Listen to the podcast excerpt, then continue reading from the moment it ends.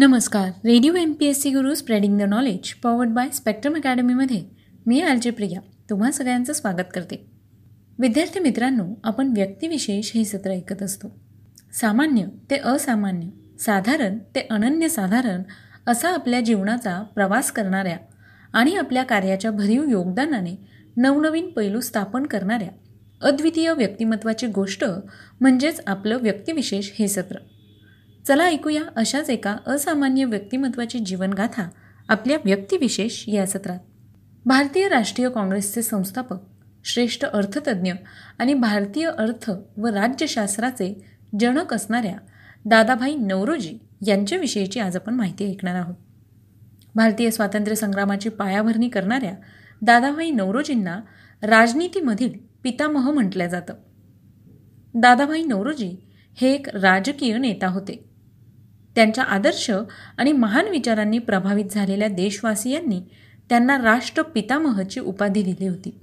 दादाभाई नवरोजींना grand old man भारतीय अर्थशास्त्राचे जनक आणि आर्थिक राष्ट्रवादाचे जनक देखील म्हटल्या जात. त्यांनी भारतीय राष्ट्रीय काँग्रेसच्या स्थापनेत आपलं महत्त्वपूर्ण योगदान दिलं.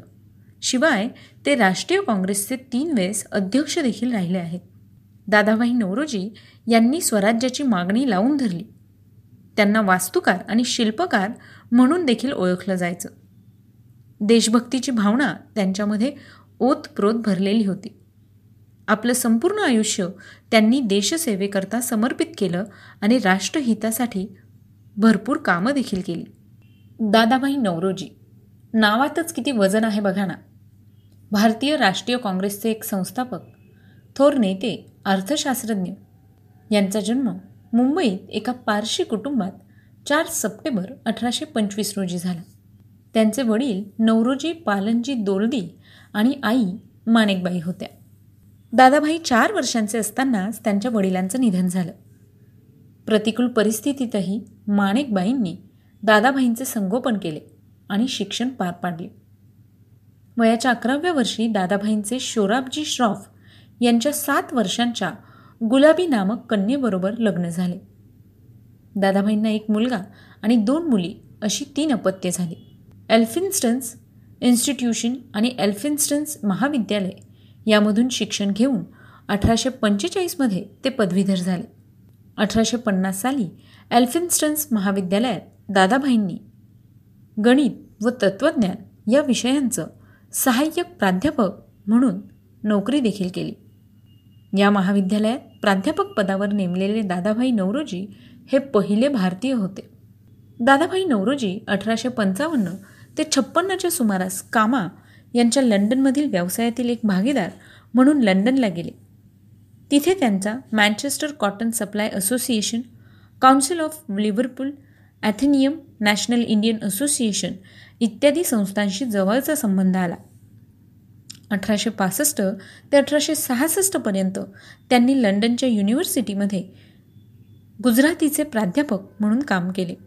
अठराशे पासष्ट ते शहात्तर या कालावधीत व्यवसायानिमित्त दादाभाईंनी इंग्लंडला अनेकदा वाऱ्या केल्या.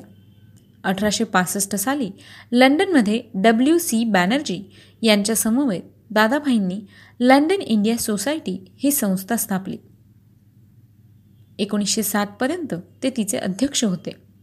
अठराशे बासष्टमध्ये दादाभाई कामा अँड कामा कंपनी यामधून बाहेर पडले आणि त्यांनी दादाभाई नवरोजी अँड कंपनी अशी स्वतःचीच कंपनी उभारली.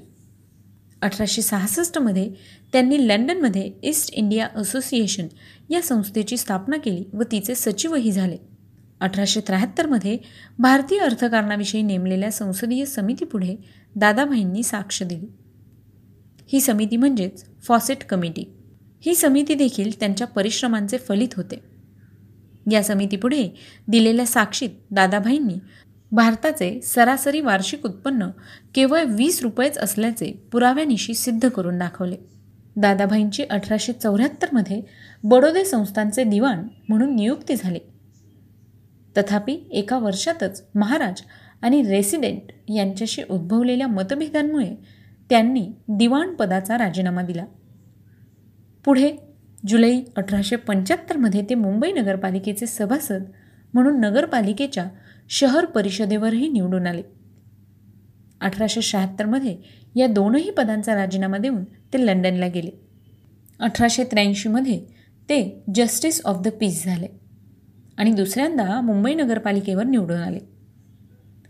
ऑगस्ट अठराशे पंच्याऐंशीमध्ये गव्हर्नर लॉर्ड रे यांच्या निमंत्रणावरून दादाभाईंनी मुंबई विधान परिषदेचे सदस्यत्व पत्करले. त्या वर्षाच्या अखेरीस दादाभाईंनी भारतीय राष्ट्रीय काँग्रेसच्या संस्थापनेत महत्त्वाचा वाटा उचलला. अठराशे शहाऐंशी अठराशे त्र्याण्णव आणि एकोणीसशे सहा या कालावधीत काँग्रेसच्या अध्यक्षपदाचा बहुमान त्यांना तीन वेळा लाभला. एकोणीसशे दोन साली दादाभाई लंडनच्या हाऊस ऑफ कॉमन्समध्ये लिबरल या पक्षातर्फे सदस्य म्हणून सेंट्रल फिन्सबरीमधून निवडून आले.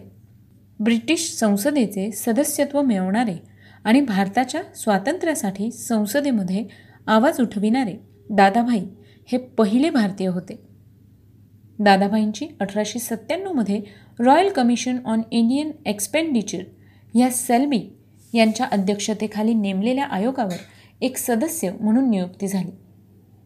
या आयोगापुढे त्यांनी साक्षही दिली. अठराशे अठ्ठ्याण्णवमध्ये इंडियन करन्सी कमिशनला त्यांनी आपली दोन निवेदने सादर केली. ॲम्स्टरडॅम येथे एकोणीसशे पाच साली भरलेल्या आंतरराष्ट्रीय समाजवादी महासभेसाठी दादाभाईंनी भारताचं प्रतिनिधित्व केलं. एकोणीसशे सहाच्या कलकत्ता काँग्रेसमध्ये भारताच्या समस्यांवर स्वराज्य हा एकमेव उपाय असल्याचं त्यांनी घोषित केलं.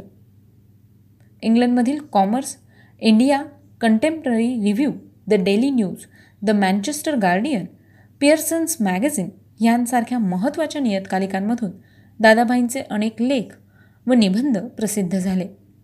अठराशे अठ्ठेचाळीस साली स्थापन झालेल्या students literary and scientific society या संस्थेच्या स्टुडंट्स लिटररी मिसलेनी या मासिकामधून अठराशे पन्नासमध्ये त्यांचे नियमित लेख येत असे.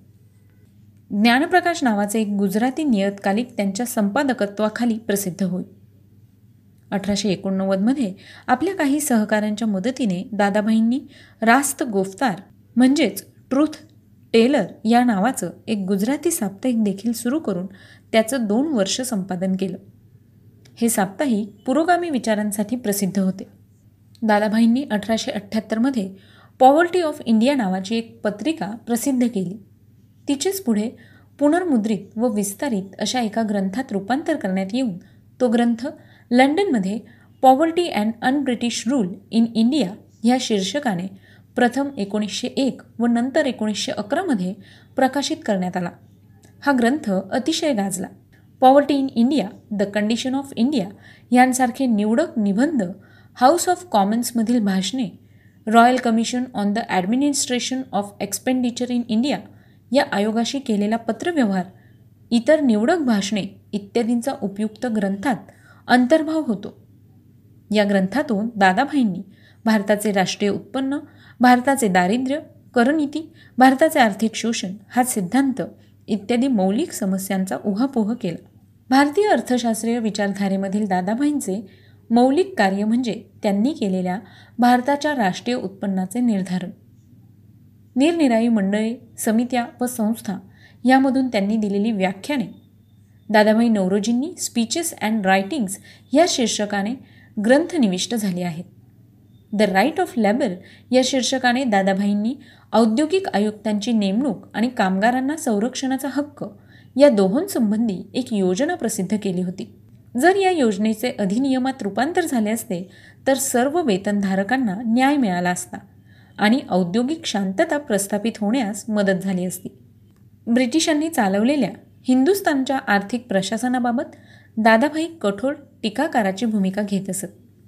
ह्या प्रशासनावर करण्यात येणाऱ्या खर्चाचे सुयोग्य वितरण होत नसल्याची त्यांची तक्रार होती. प्लेग दुष्काळ यांसारख्या संकटाचे निवारण करण्याच्या अथवा त्यांबाबत प्रतिबंधक उपाय योजनेच्या कामी सरकार फार कमी पैसे खर्च करते असं दादाभाईंचं मत होतं. दादाभाईंचा आर्थिक स्वयंपूर्णतेवर तसेच कुटीर उद्योगांच्या महत्त्वपूर्ण स्थानावर विश्वास होता. अनैसर्गिक आर्थिक गोंधळात रुतलेल्या भारताला स्वदेशी उद्योगधंद्यांवाचून पर्याय नाही असं त्यांचं ठाम मत होतं. असं असूनही देशातील महत्त्वाच्या आणि मूलभूत उद्योगांच्या उभारणीसाठी प्रगत यंत्रसामग्रीचा वापर करण्यास त्यांचा विरोध नव्हता. दादाभाईंनी जमशेदजी टाटांना लोखंड आणि पोलाद कारखाना उभारण्याच्या समयी भारतीय जनतेकडून भांडवल गोळा करण्याचं आवर्जून आवाहन केलं होतं. परदेशी प्रवासाच्या दादाभाईंच्या व्यक्तिमत्वावर व चारित्र्यावर सखोल परिणाम झाला. स्वतः उदारमतवादी पश्चिमी शिक्षण घेतल्यामुळे दादाभाईंना त्या शिक्षण पद्धतीबद्दल आदर होता. ब्रिटिशांनी पाश्चिमात्य शिक्षण पद्धती भारतात आणून तिचा प्रसार केल्याबद्दल भारताने नेहमीच इंग्लंडशी कृतज्ञ राहिले पाहिजे अशी दादाभाईंची भावना होती. आणि तिच्या पोटीच त्यांनी अनेक हिंदी तरुणांना उच्च शिक्षणार्थ परदेशी जाण्यास सहाय्य केले होते. दादाभाईंचे व्यक्तिमत्व विकसित करण्यामध्ये ग्रंथ व मित्र यांचा मोठा वाटा असल्याचं दिसून येतं. फिरदोसीचा शहानामा वॉटचे इम्प्रूव्हमेंट ऑफ माइंड तसेच कार्लाई मिल व स्पेन्सर यांच्या ग्रंथांनी दादाभाईंवर मोठा ठसा उमटवला. विशुद्ध विचार आचार व उच्चार यांचं महत्त्व विशद करणारा the duties of the Zoroastrians हा स्वतः लिहिलेला ग्रंथ ते नेहमी जवळ बाळगीत. दादाभाईंना अगणित देशी परदेशी स्नेही होते. आपल्या खाजगी जीवनामध्ये दादाभाईंचे वर्तन साधे परंतु भारदस्त होते. त्यांच्या पत्रांमधून त्यांच्या सत्यप्रिय व कणवाळू स्वभावाची आणि चारित्र्याची ओळख पडते त्यांना ग्रंथांचे अतिशय वेळ होते. आपला मोठा ग्रंथसंग्रह त्यांनी बॉम्बे प्रेसिडेन्सी असोसिएशन या संस्थेस अर्पण केला. Framji institute Irani fund Parsi gymnasium widow remarriage association Victoria and Albert museum royal Asiatic society यांसारख्या अनेक संस्था संघटनांची त्यांनी स्थापना केली. एक समाजसुधारक म्हणून दादाभाईंचा लौकिक होता. जातीनिष्ठ मर्यादा पाळणे त्यांना मान्य नव्हते. स्त्री पुरुष समानता स्त्री शिक्षण यांचा त्यांनी सतत पुरस्कार केला. The student literary and scientific society या संस्थेच्या वतीने त्यांनी मुलींसाठी तीन मराठी व चार गुजराती शाळा उघडल्या. दादाबाईंच्या या समाजकार्याला जगन्नाथ शंकरशेठ यांनी मोठा हातभार लावला. दादाभाई हे प्रखर राष्ट्रवादी वृत्तीचे होते. कलकत्ता काँग्रेसमधील केलेल्या आपल्या भाषणास त्यांनी सर हेनरी कॅम्पेबल बॅनरमॅनच्या पुढील वाक्याने प्रारंभ केला होता. चांगले सरकार हे काही जनताप्रणित सरकाराला पर्याय ठरू शकत नाही. याच भाषणात त्यांनी असे घोषित केले की आम्ही कोणत्याही कृपेची याचना करीत नाही. आम्हाला फक्त न्याय हवा. सर्व गोष्टी सारांश स्वरूपाने स्वराज्य या एकाच शब्दाने सांगता येतील. ते स्वराज्य कसे? तर युनायटेड किंगडमचे किंवा वसाहतींचे. दादाभाई हे मावळ पक्षाचे असून घटनात्मक राज्यपद्धतीवर त्यांचा दृढ विश्वास होता. दादाभाई हे प्रभावी वक्ते होते. इंग्रजी व गुजराती या दोनही भाषांवर त्यांचं प्रभुत्व होतं. दादाभाई नवरोजी हे भारतीय राज्यशास्त्र आणि अर्थशास्त्र यांचे जनकच मानले जातात. परकीयांच्या वर्चस्वाखालील भारतातील आर्थिक घटनांच्या विशदीकरणाची किती नितांत आवश्यकता आहे ते दादाभाईंनी आपल्या नंतरच्या अर्थशास्त्रज्ञांना दाखवून दिले. आर्थिक प्रक्रियेचे वास्तव व परिपूर्ण चित्र त्यांनी उभे केले. न्यायमूर्ती रानडे व नामदार गोपाळकृष्ण गोखले या आर्थिक विचारवंतांनी दादाभाईंच्या परिपूर्ण चित्रातील काही भाग जरी सुधारले तरीही त्या चित्राचा मूळचा आकृतीबंध अढळच राहिला. भारताचे श्रेष्ठ पितामह हे सार्थ बिरुद त्यांना लावण्यात आले. भारताच्या राष्ट्रीय आंदोलनाच्या इतिहासात त्यांचं नाव आणि कार्य हे चिरंजीव स्वरूपाचं आहे. आपल्या अखेरच्या दिवसांमध्ये दादाभाई इंग्रजांकरवी निरपराध लोकांवर होत असलेल्या अमानुष अत्याचारांवर लेख लिहित असत आणि या विषयांवर भाषण देखील देत असे. तीस जून एकोणीसशे सतराला वयाच्या एक्क्याण्णव्या वर्षी प्रकृती अस्वास्थ्यामुळे दादाभाई नवरोजींचं निधन झालं. ते भारतात राष्ट्रीय भावनांचे जनक होते. भारतात स्वराज्याची मागणी करणाऱ्या दादाभाईंनीच स्वातंत्र्य संग्रामाची सुरुवात केली होती. महान स्वातंत्र्य सेनानी दादाभाई नवरोजींना स्वातंत्र्य समरातील महत्त्वपूर्ण भारतीयांपैकी दादाभाई नवरोजी यांना एक मानलं जातं. देशसेवेत त्यांनी केलेल्या कार्यासाठी व त्यांच्या बलिदानाचं स्मरण राहावं याकरता त्यांच्या सन्मानार्थ एका मार्गाचं नावसुद्धा दादाभाई नवरोजी रोड असं ठेवण्यात आलं आहे. तर मित्रांनो भारताचे पितामह दादाभाई नवरोजी यांची आज पुण्यतिथी आहे.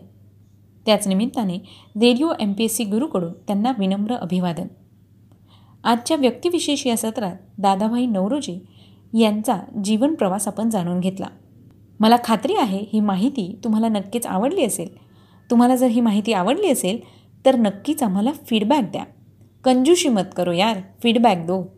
त्यासाठीचा आमचा व्हॉट्सअप क्रमांक आहे शहाऐंशी अठ्ठ्याण्णव शहाऐंशी अठ्ठ्याण्णव ऐंशी म्हणजेच eight six nine eight eight six nine eight eight zero सोबतच तुम्ही आमचं दिनविशेष हे सत्र आमच्या स्पॉटीफाय म्युझिक ॲप अँकर एफ एम किंवा गुगल पॉडकास्टवर सुद्धा ऐकू शकता.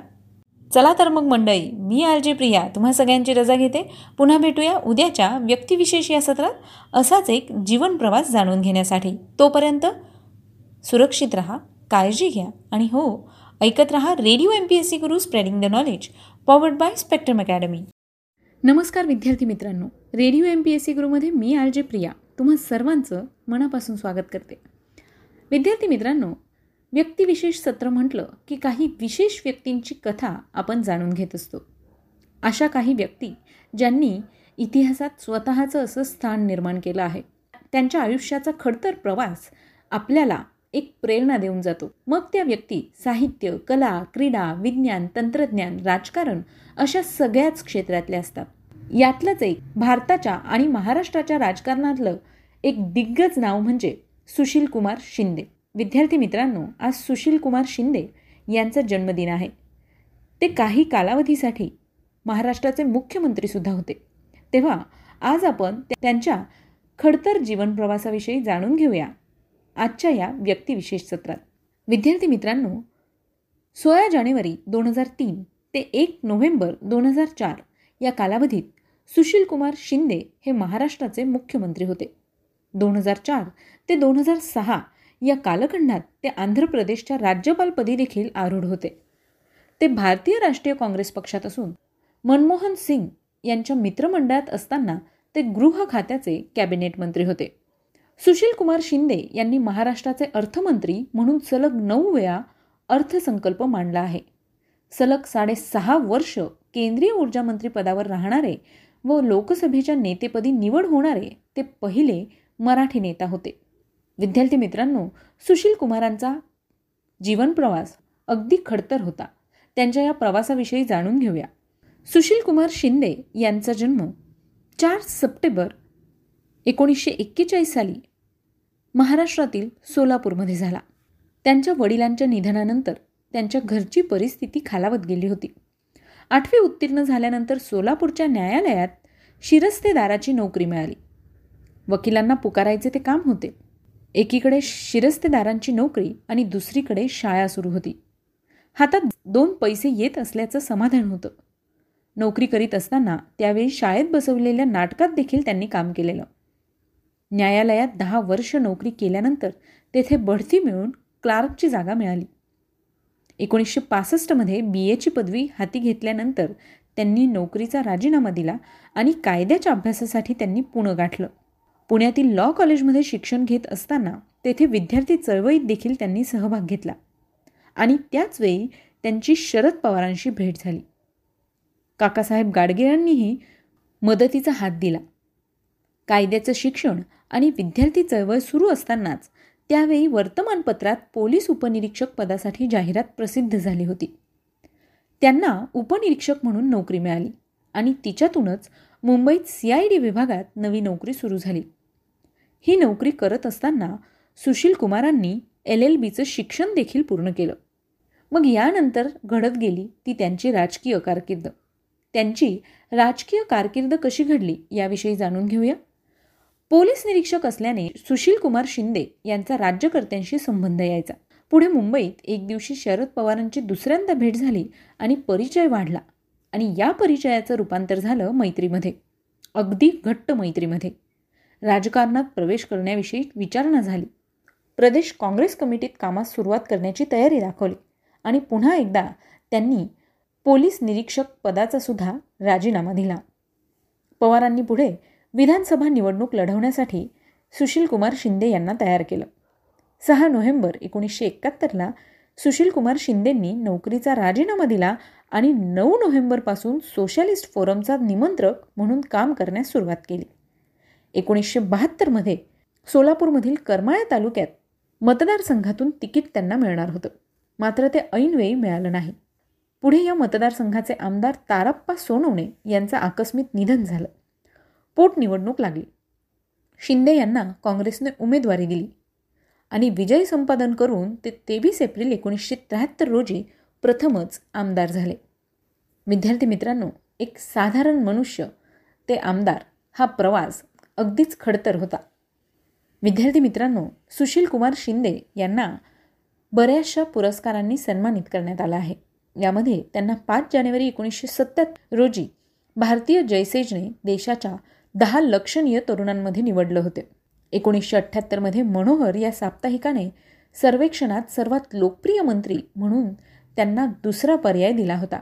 तर एकोणीसशे एक्क्याऐंशीमध्ये काँग्रेस पार्टीने त्यांना बसवभूषण पुरस्कार म्हणून आदर्श युवा म्हणून देखील सन्मानित केलं. एकोणीसशे शहाण्णवमध्ये मदर टेरेसांच्या हस्ते त्यांना संसदेच्या सर्वोत्तम सदस्य म्हणून राष्ट्रीय नागरिक पुरस्कार देखील मिळाला होता. याचबरोबर दोन हजार तीन साली भाई बागल पुरस्कार दोन हजार तीन सालचा त्यांना देण्यात आला होता. इंडिया टुडे या ठिकाणी त्यांनी तिसरं स्थान पटकावत वाचकांनी त्यांची निवड सर्वोत्तम मुख्यमंत्री म्हणून केली होती. दोन हजार पाच साली त्यांना ज्येष्ठ पत्रकार अरुण टिकेकर यांच्या हस्ते गुरुवार या शंकरराव कानिटकर पुरस्कार देण्यात आला होता. तर दोन हजार सात साली त्यांना जानेवारीमध्ये फर्स्ट डिलीट ही पदवी डी वाय पाटील युनिव्हर्सिटीकडून मिळाली होती. तर दोन हजार सात सप्टेंबरमध्येच दुसरी डिलीट पदवी श्रीकृष्ण देवराई विद्यापीठाकडनं आंध्र प्रदेशने दिली होती. यानंतर तिसरी डिलीट ही पदवी त्यांना राजीव गांधी टेक्निकल युनिव्हर्सिटी भोपाळ यांच्याकडनं मिळाली होती.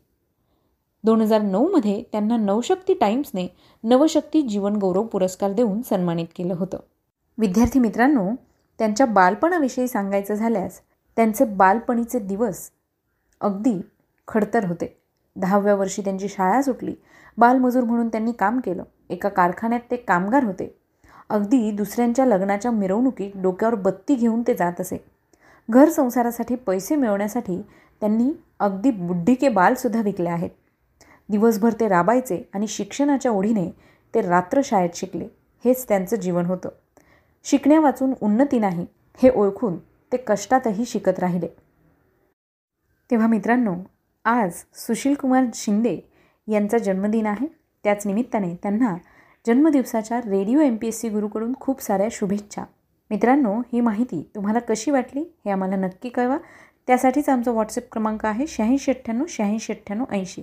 म्हणजेच eight six nine eight eight six nine eight eight zero सोबतच तुम्ही आम्हाला तुमचे सजेशनसुद्धा पाठवू शकता. आणि आमचे हे सत्र तुम्ही आमच्या radio M P S C Guru पॉडकास्टमध्ये सुद्धा ऐकू शकता. त्याकरता तुम्हाला आणि radio M P S C Guru podcast Spotify music app अँकर एफ एम रेडिओ पब्लिक किंवा गुगल पॉडकास्टवर सुद्धा अवेलेबल आहे. विद्यार्थी मित्रांनो आता वेळ आली आहे रजा घेण्याची. मी आर जे प्रिया तुम्हा सगळ्यांची रजा घेते. पुन्हा भेटूया उद्याच्या व्यक्तिविशेष या सत्रात एका नवीन व्यक्तीचा जीवनप्रवास जाणून घेण्यासाठी.